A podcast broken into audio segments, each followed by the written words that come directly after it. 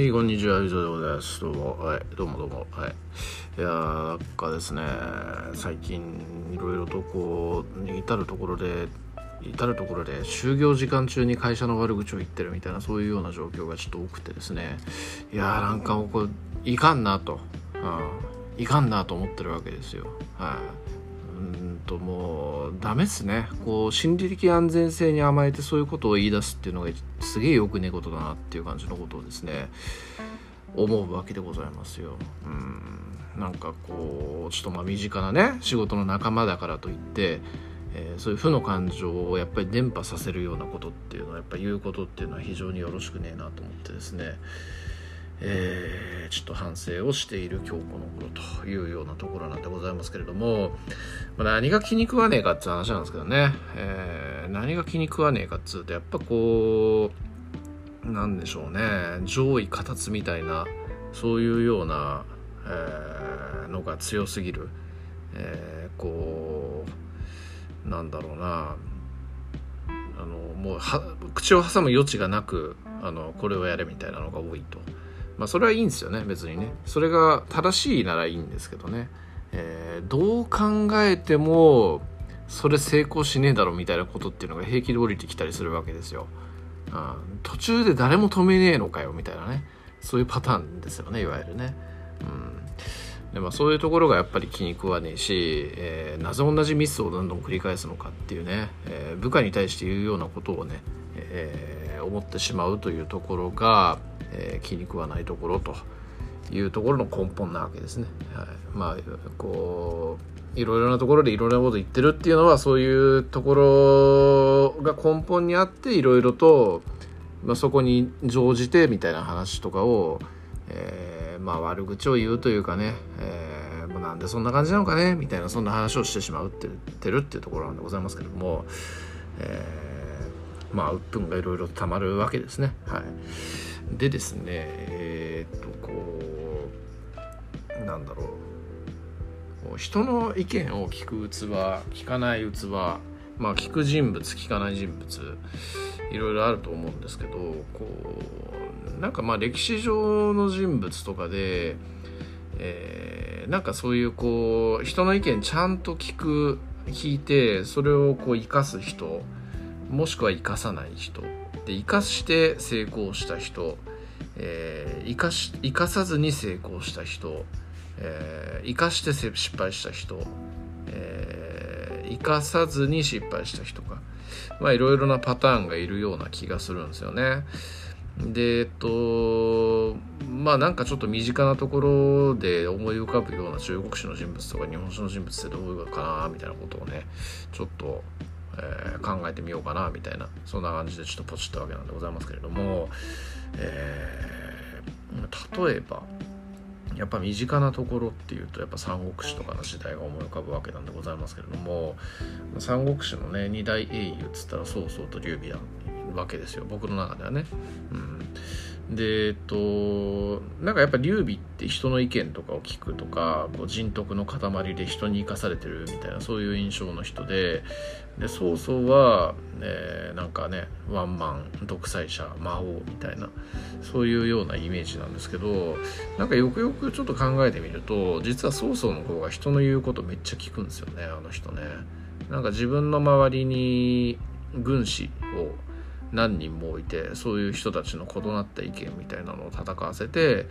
で、最終的にはこうそれをアレンジして自分の意見を出したりとか、もしくはその進言自体を受け入れて、その通りにやったりみたいなね、結構そういうような感じで、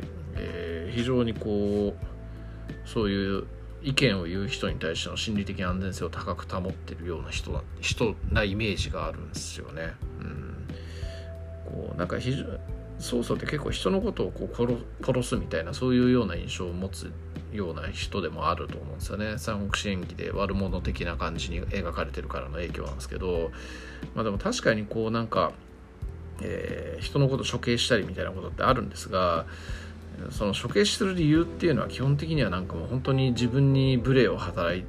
たとかね、でそれでこう罪を罪になるような無礼を働いただとか、普通に反乱を起こしただとかね、法に触れるようなことしただとか、そういうようなこと以外の処刑ってそんなにしないんですよね。結構こう無礼な進言に対しても全然言うことを聞くし、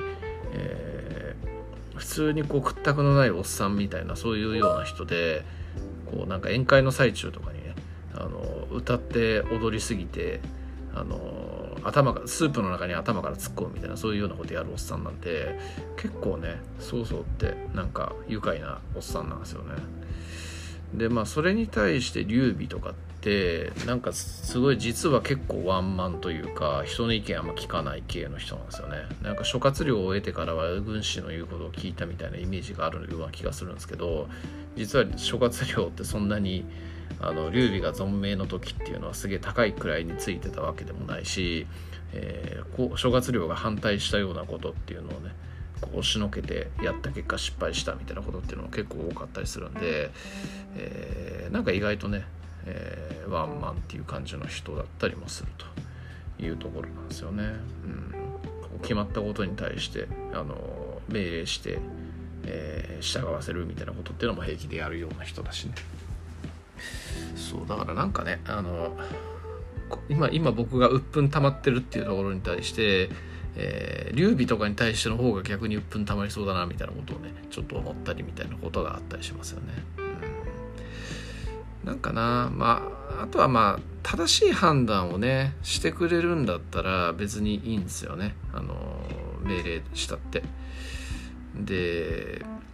なんていうかね、こうむしろそれが重要だと思うんですよね。上に立ってる人間の重要性って。今会社で経済活動してるっていう話で、こう失敗こいたところでね、そんなにこう別に死ぬわけでもないし、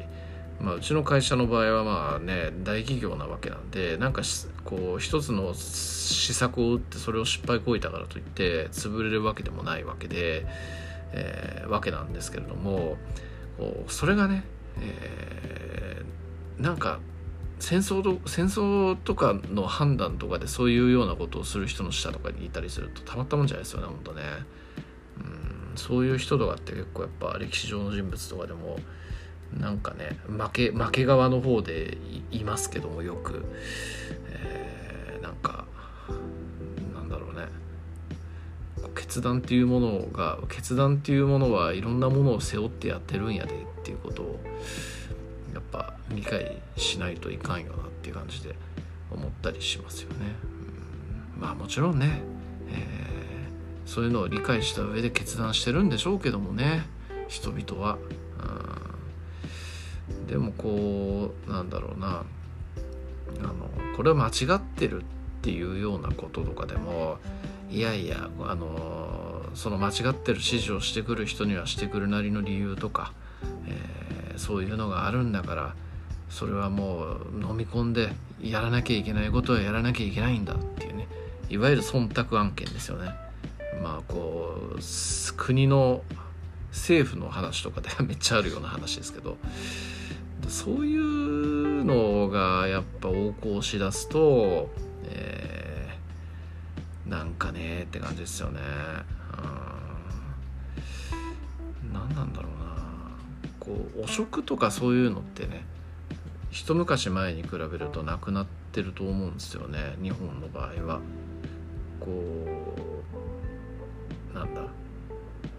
なくなってると思うんですよ。で、汚職の良くないところって、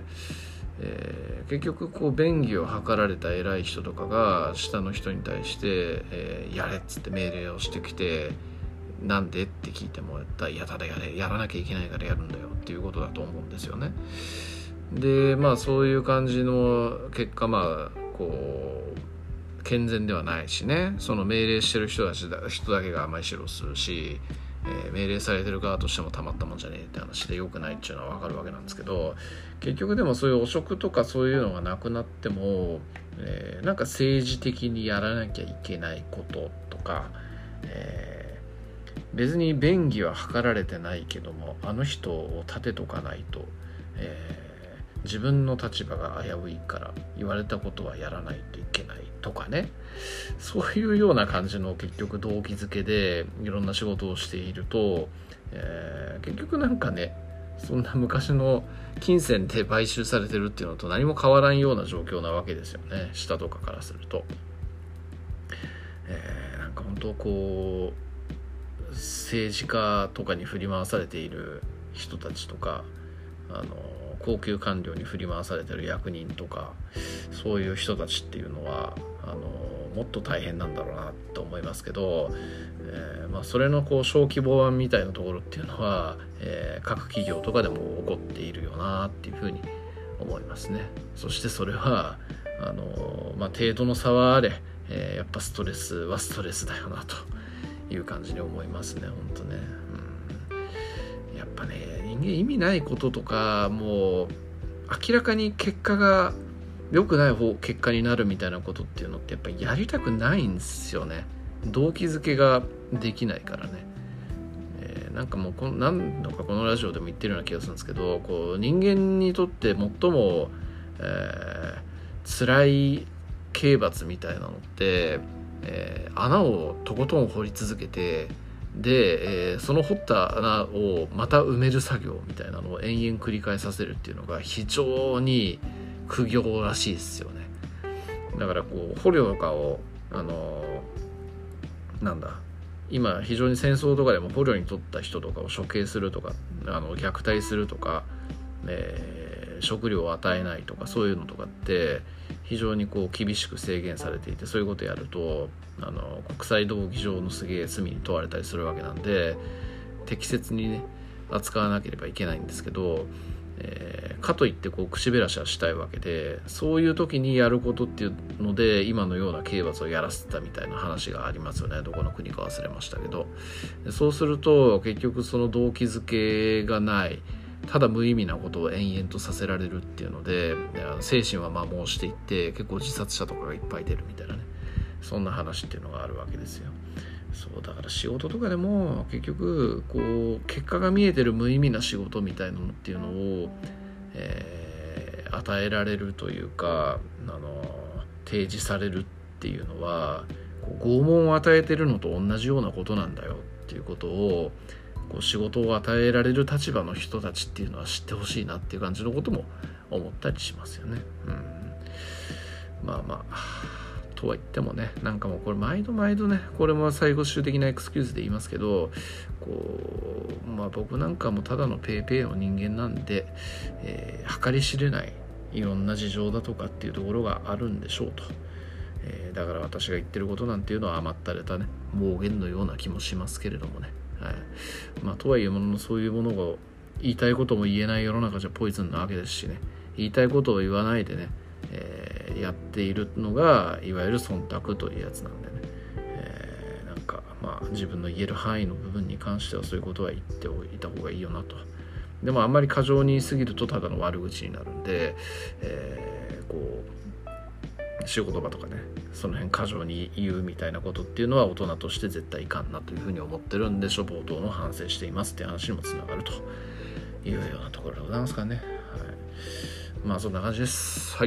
以上です。ありがとうございました。